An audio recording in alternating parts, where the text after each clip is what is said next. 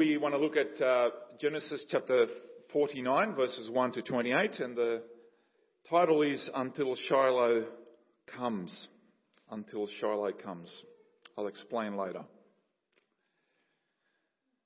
The time has come for the old patriarch Jacob to say his last goodbyes. Last week we saw him alone as his time of departure from this world was near, he summoned Joseph and his two sons Ephraim and Manasseh.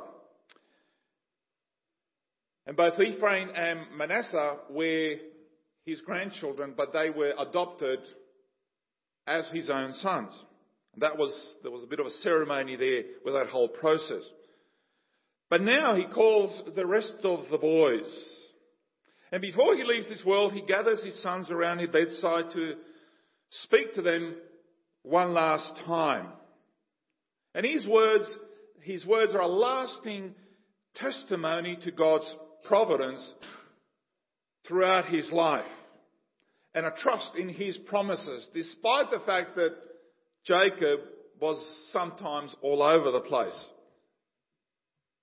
God was already setting Israel apart in the land of Egypt. We spoke about this, that God had given them the land of Goshen where they will be together, grow together into the millions as his peculiar, particular people protected from the temptations to mix with the Egyptians or back home to mix with the Canaanites. Now Jacob's last 17 years were very good.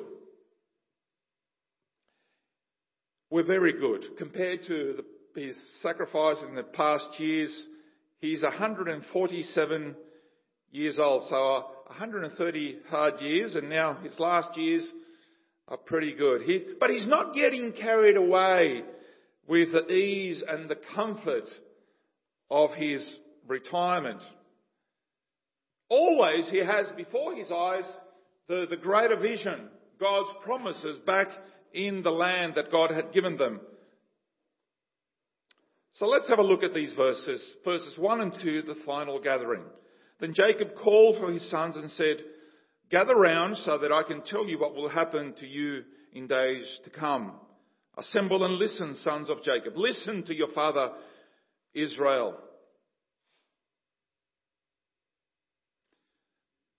A very tender moment, you would think a very special moment. Uh, maybe some of you have already experienced this in the deathbed of a loved one, the final goodbyes. Maybe some of you already know exactly what it feels. Maybe this is something that you yourself are planning when the time comes, or this is a, perhaps how you would like to go with a family all around. His words speak are very deliberate, they're very chosen, and his words speak of the days to come. There are blessings, there are curses, there are judgments, and there are promises. And these prophecies don't just start here, but they punctuate, they come right throughout the whole of the book of Genesis from beginning to end. Remember how Jacob, for most of his life, sort of came across as a sort of a, a weak, passive father, not too involved in the lives of his children. But in his final days, it's quite noticeable how he steps up a few years and pretty much drills his sons between the eyes. Parents, especially today, sometimes find it hard to tell our children the truth because we are competing with a system of education that has uh, effectively tried to take the whole process of education away from the family and into the schools and into society at, at large.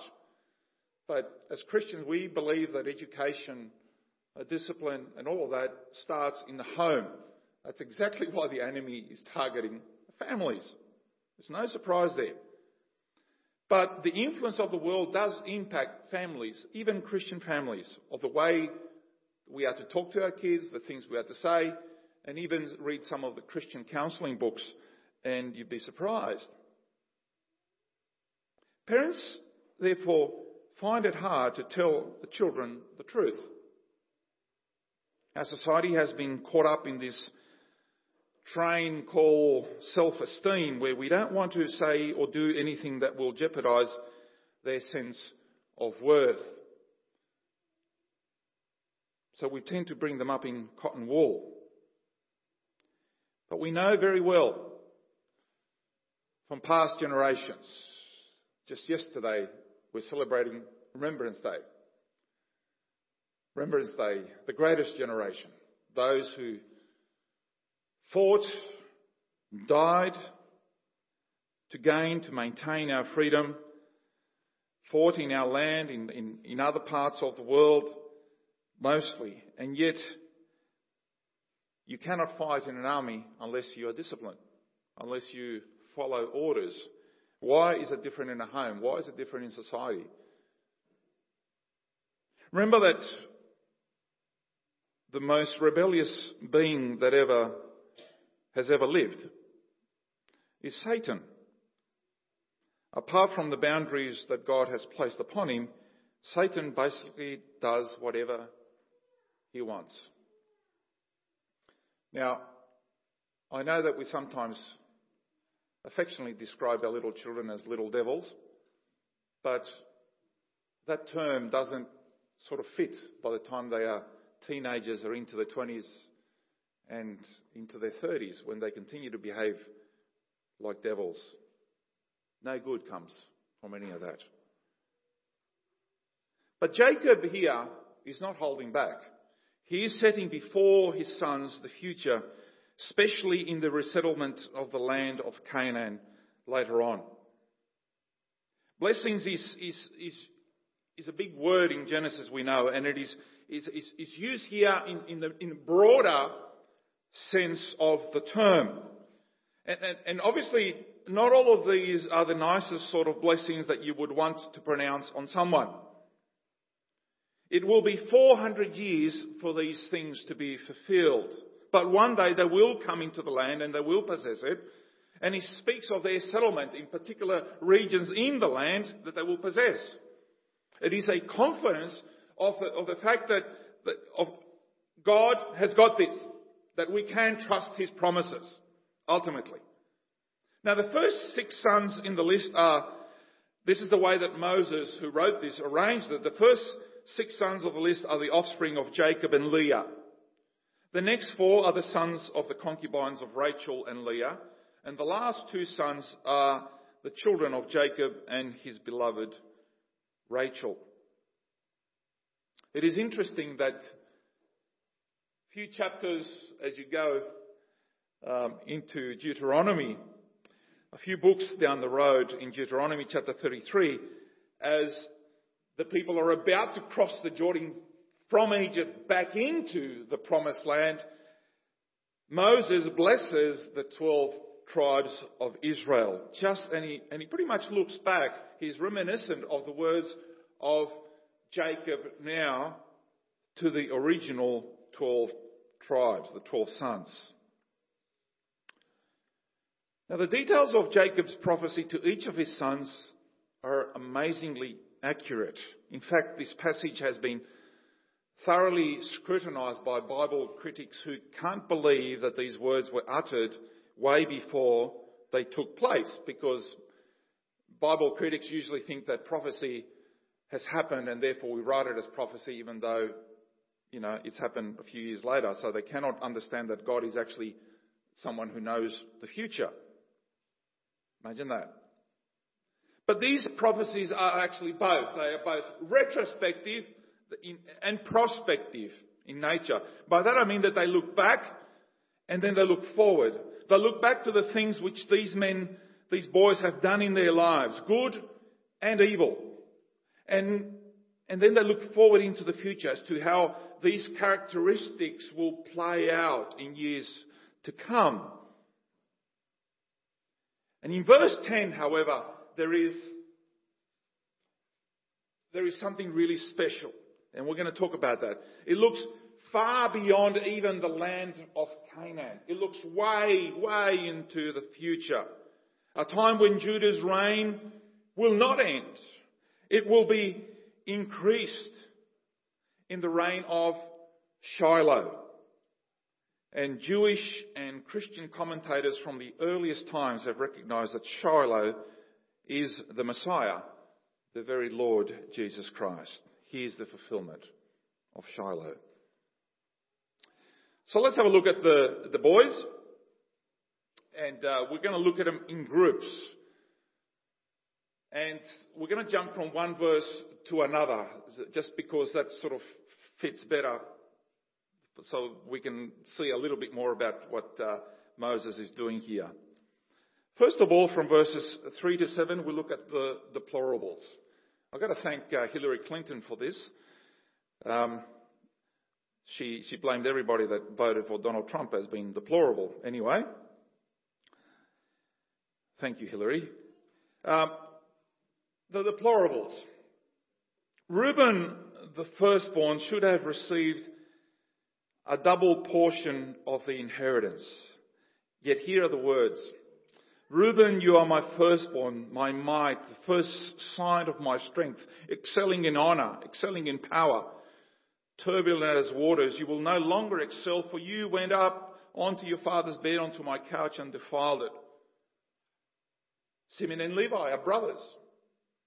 Their swords are weapons of violence. Let me not enter their council. Let me not join their assembly, for they have killed men in their anger, and hamstrung oxen as they pleased. Cursed be their anger so fierce and their fury so cruel. I will scatter them in Jacob and disperse them in Israel. Reuben should have been the leader, the firstborn, the leader of the brothers. He should have been the one to defend his father's honour. Reuben, as the firstborn, should have received twice the normal inheritance as everybody else. That was his privilege. But as we know, it was given to Ephraim and Manasseh. He should have been the one to defend his father's honour, not defile it by sleeping with his father's wife. And this one act of indulgence actually robbed him of his privileges as the firstborn. Like King David after him, he paid a very high and terrible price for a night of pleasure. Many men in ministry and many fathers of families for a night of indulgence in pleasure have destroyed everything that God had given them. So Reuben was a bit like water. That's what uh, Jay, that's how turbulent as the waters he says. Water is an unstable compound. When it is poured out, it always seeks to go to the lowest level, doesn't it? In your life, you don't want to go to the lowest level. Flow wherever it goes, downstream. When it is cold, it freezes. When it is hot, it boils. Eventually, it simply evaporates and disappears. Reuben was like that. Instead of being a leader among his brethren, he was unstable, ever changing and moody. He was weak and undisciplined. And true to Jacob's prophecy, the Reubenites never produce a leader. They never produce a judge or a king or a prophet of any kind for Israel. They actually never entered the promised land. They have uh, stayed on the other side of the Jordan. Next, Jacob turns his attention to Simeon and Levi in verses 5 to 7. These guys were filled with cruelty and violence. They acted impulsively and recklessly and caused great damage when the, his father was settling in the land of Shechem. These men did as they pleased without regard for the consequences or the, the, the witness of the family in the land in which they were living. Remember when they took vengeance when their sister was raped? A horrible act which is made horribly worse with the manslaughter. And un- at least Reuben well, at least, I'm saying Reuben tried to hide his sin, but these guys were all out there. They were in your face. They, they were actually boasting about what they did. And both of these tribes, Simeon and Levi, indeed were scattered, as the prophecy says. The tribe of Simeon all but disappeared. And the tribe of Levi were not given land.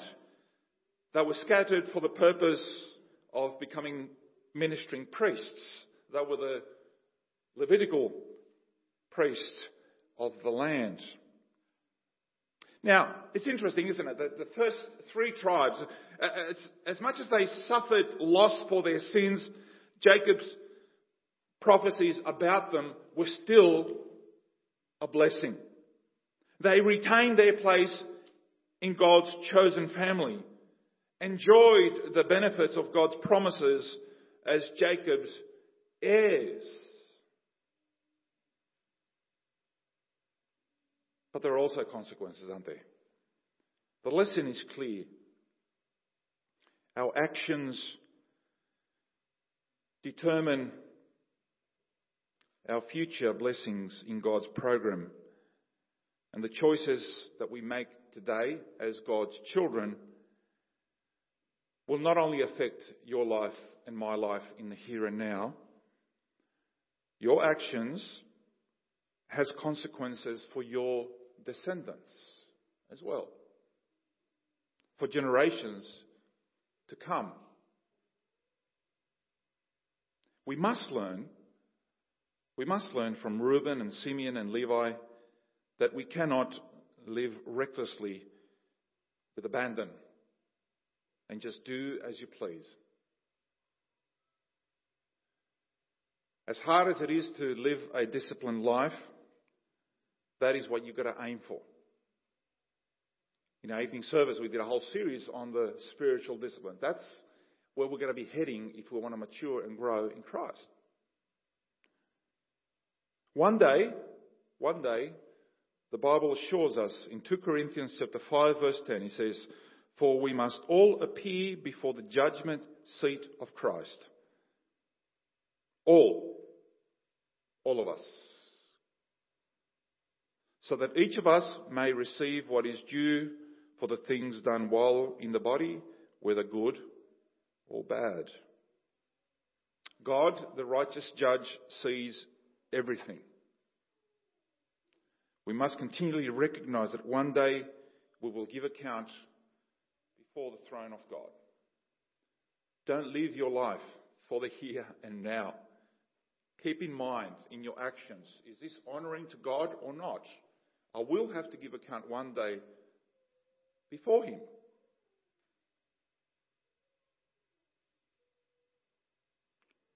Next, we look at the acceptable, verses 13 to 21, and then there's a jump to verse 27, the acceptable.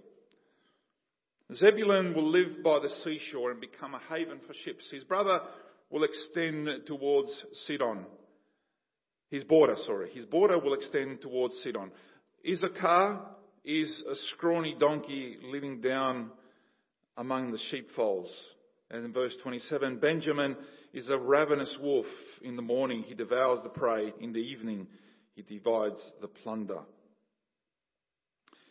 Jacob now shares brief words with uh, the other seven of his sons. In poetic style, uh, the images of, you know, if you picked up in these verses, as I was reading, there are images there of, of different animals and, and different things. Because they, there's a play on the son's name as well, which doesn't sort of come across in the, in the English, but it's there in the Hebrew. The central theme uniting each image, however, is for these seven sons, the acceptable, is one of prosperity mostly. They're going to be blessed. Jacob speaks to Zebulun, who will live in the water on not, not a bad spot, waterfront properties by the seashore and will be involved in the shipping business. Issachar, well, he prefers the, the agricultural life. He was strong and capable, but also passive. He liked to put his hammock under his mango tree and just have a long siesta. Comfortable, lazy, because, you know, he had everything. You need food, well, just wait for the mango to drop. You know, you don't have to work too hard. It's all good, mate. Just go, you know. Just wait for your check to come every now and then. It's, it's all fine. No, don't, don't stress too much. And because of his attitude, it says here that this scrawny donkey, he was skinny, he wasn't fat, because, you know, he just ate whatever was available. He actually became a, a servant to the Canaanites. They became servants who became their masters. Then Dan, we're not going to look at all the brothers, by the way. Dan would be a judge in, in Israel. And this prophecy came to reality, obviously, during the life of Samson. He was a judge, big, mighty Samson. Now, Dan's victories benefit all of Israel. Yet this tribe led Israel, unfortunately, into idolatry and became known as the center by the time of Amos. Amos the prophet became a center of idolatry in Israel. Now, in the midst of this particular pronouncement, this particular prophecy about Dan, it is almost as if Jacob just holds his, his train of thought and is taken to another plane where he, he cries out, he cries out, I look for your deliverance, O Lord. He knows his son's wayward heart and where he will end up. And he is praying for God to be merciful with covenant promises. I look for your deliverance, O Lord. Ultimately, of course, Jacob knows that the future of the nation of Israel does not depend on his 12 sons, but rather on God who would one day send the deliverer. The seventh acceptable son is Benjamin, verse 27. And Jacob calls the, uh, the runt of the litter. I hope you know that expression. He calls the runt of the litter a ravenous wolf. So far from being the little weakling, he is actually a ravenous wolf. The tribe of Benjamin had a reputation for being fierce, aggressive, producing many warriors in Israel's rich history. You have the, uh, the lefty, the left-handed Ehud. You had King Saul. You have Jonathan, his son. And there's another famous Benjamite in the New Testament. Any idea who it was? Saul of Tarsus, otherwise known as the Apostle Paul, is an unbelievable hero for the gospel. And I guess, I guess little Ben learned some toughness having to live with uh, 11 other brothers. And God bless his tribe. Now we go to the responsible, verses 8 to 12 and then 22 to 26. Judah, your brothers will praise you. Your hand will be on the neck of your enemies. Your father's sons will bow down to you. You are a lion's cub. Judah, you return from the prey, my son. Like a lion, he crouches and lies down like a lioness. Who dares to rouse him? The scepter will not depart from Judah, nor the ruler's staff from between his feet until he to whom it belongs shall come, and the obedience of the nations shall be his.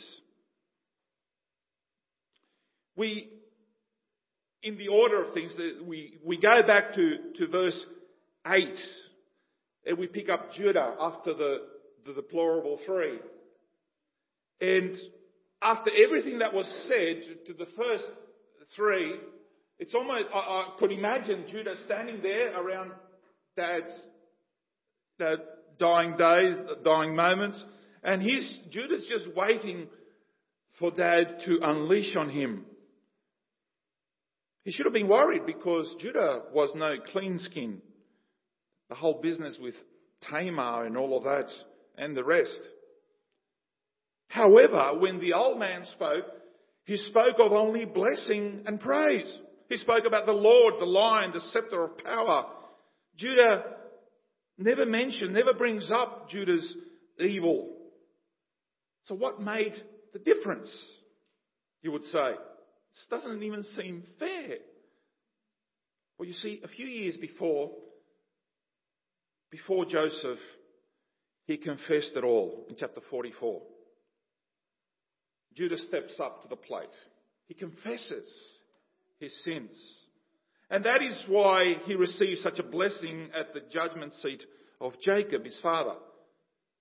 And so the blessing of Judah is, is a beautiful picture. It's a beautiful picture of the, God's grace that when we repent, when we confess and repent, we receive God's forgiveness. This gives us hope. It has to give us hope. Nobody's too far from the kingdom of God. But you have to humble yourself. Come before Him.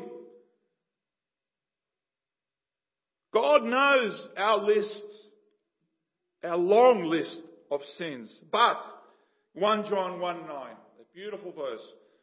If we confess our sins, He is faithful and just and will forgive us our sins and purify us from all unrighteousness.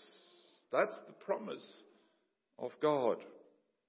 I hope that you and I constantly avail ourselves of this as children of God. And if you're not a children of God yet, you haven't got that relationship with the creator of the universe, the Savior, you have to come before Him, confess, and He will save you. Start the ball rolling, start that relationship so you can, so there is something you can do. It's not a hopeless situation. Now the blessing on Judah is the greatest, as we can see, the greatest of the prophecies, both in its length and in its range. It stretches far into the future. It speaks of a, a dominion that Judah would have, not only over the other tribes, but over the enemies, over their enemies as well. Most importantly, he speaks of the reign of the Messiah. Uh, look at the, the incredible language that is used. He ties his donkey to a vine. You don't usually tie a donkey to a vine because the branches aren't that strong enough. But this is a big vine. Remember when the, the spies went into the promised land and, and the grapes were big as grapefruit. That's how big they were. It must have been a pretty big vine, I'll tell you that. They're so prosperous, the tribe of Judah, so prosperous to the point that they don't wash their clothes in water. No, no, no. They wash their clothes in wine. Wow. There's so much of it. There's an abundance. But there is also, there is, there is a hint here that this refers more than that. It also refers to the, the blood, the, ultimately the blood of Christ and how we can be, wash ourselves, we wash ourselves in the righteousness of Christ alone. Now, every king in Israel, except for Saul, came from the tribe of Judah. Jesus was, is from the tribe of Judah. After Christ, there have been no kings. So even this far back, Jacob is already pointing to Jesus, the rightful ruler. He is the one. He is the King of kings, the Lord of lords. Not just Israel, but over the nations. He is the one that Revelations 5 5 calls the Lion of Judah on the throne. That old chorus. But there is more. There is more here. It's so rich. There is more. He says, until the NASB and the King James versions actually uses the word until Shiloh comes in verse 10. That's the expression. And the NIV, the other versions actually translated, which is a correct translation, to whom it belongs. To whom belongs what? The royal scepter. Until the one to whom the royal scepter belongs, until he comes. The sign of power. Shiloh, like the, the, the, when we talk about seed in Genesis chapter 3 verse 15, the seed of the woman, is the same one here as the coming Messiah, the very same one. Jacob is saying that until the one to whom all royal authority belongs comes, the tribe of Judah will always have a lawgiver in its ranks. Isaiah chapter 9, we just read the first couple of verses from Isaiah chapter 9, that messianic, those messianic verses that we read at Christmas time. And there it actually mean, it mentions a couple of the tribe living in a land of darkness. And the light will come. And then, obviously, in chapter 9, verses 5 and 6, he talks about his reign. Ezekiel expounds on this. He says that the crown will not be restored until he to whom it rightfully belongs shall come. To him I will give it. Ezekiel 21, 27. The marvelous plans of God. And Judah is, of course, the father of the, the Jewish people, and all of, pretty much all of the, the tribes of Israel come under that Jewish umbrella now. So the, the, the prophecy has been fulfilled. Now finally we come to, to Joseph. We looked at his life at length, isn't there? And the, and the beautiful story of this man. Next week is our final study in the book of Genesis, and uh, we'll look a little bit more, but just say a couple of things now. It comes as no secret, I'm sure, that Joseph's lot was, was blessing. Life didn't come easy. Served on a platter to him. And again, this word blessing is so, so, appears so often in, in Genesis, doesn't it? Occurring 88 times in the book of Genesis. And here, it's almost like a, a fireworks display in the, at,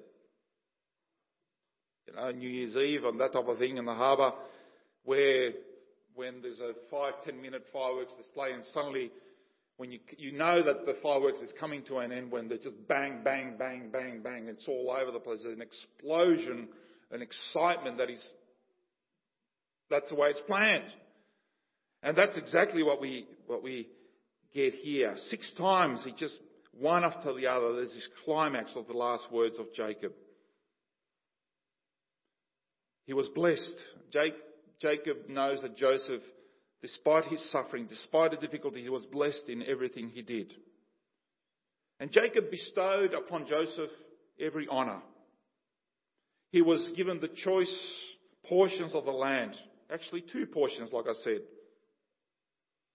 And it was only for Joseph that Jacob actually gave the, the bit of land that he bought near Shechem. But Jacob also is not getting carried away. He traces the source of Joseph's success right back to God. And, and Jacob wants Joseph to continue to remember where it all comes from. Joseph is, is basically saying, he says, remember that he comes from, in verse 24, the hands of the mighty one of Jacob, the shepherd. We looked at last, the rock of Israel.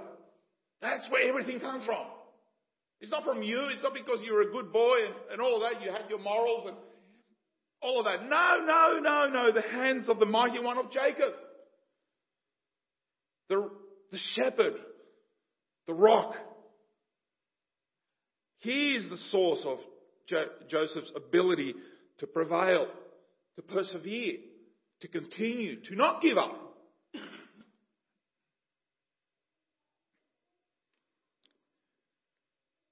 How do you trace God's blessing on your life? Maybe you've had a difficult life. And you've come through. That's why you're here.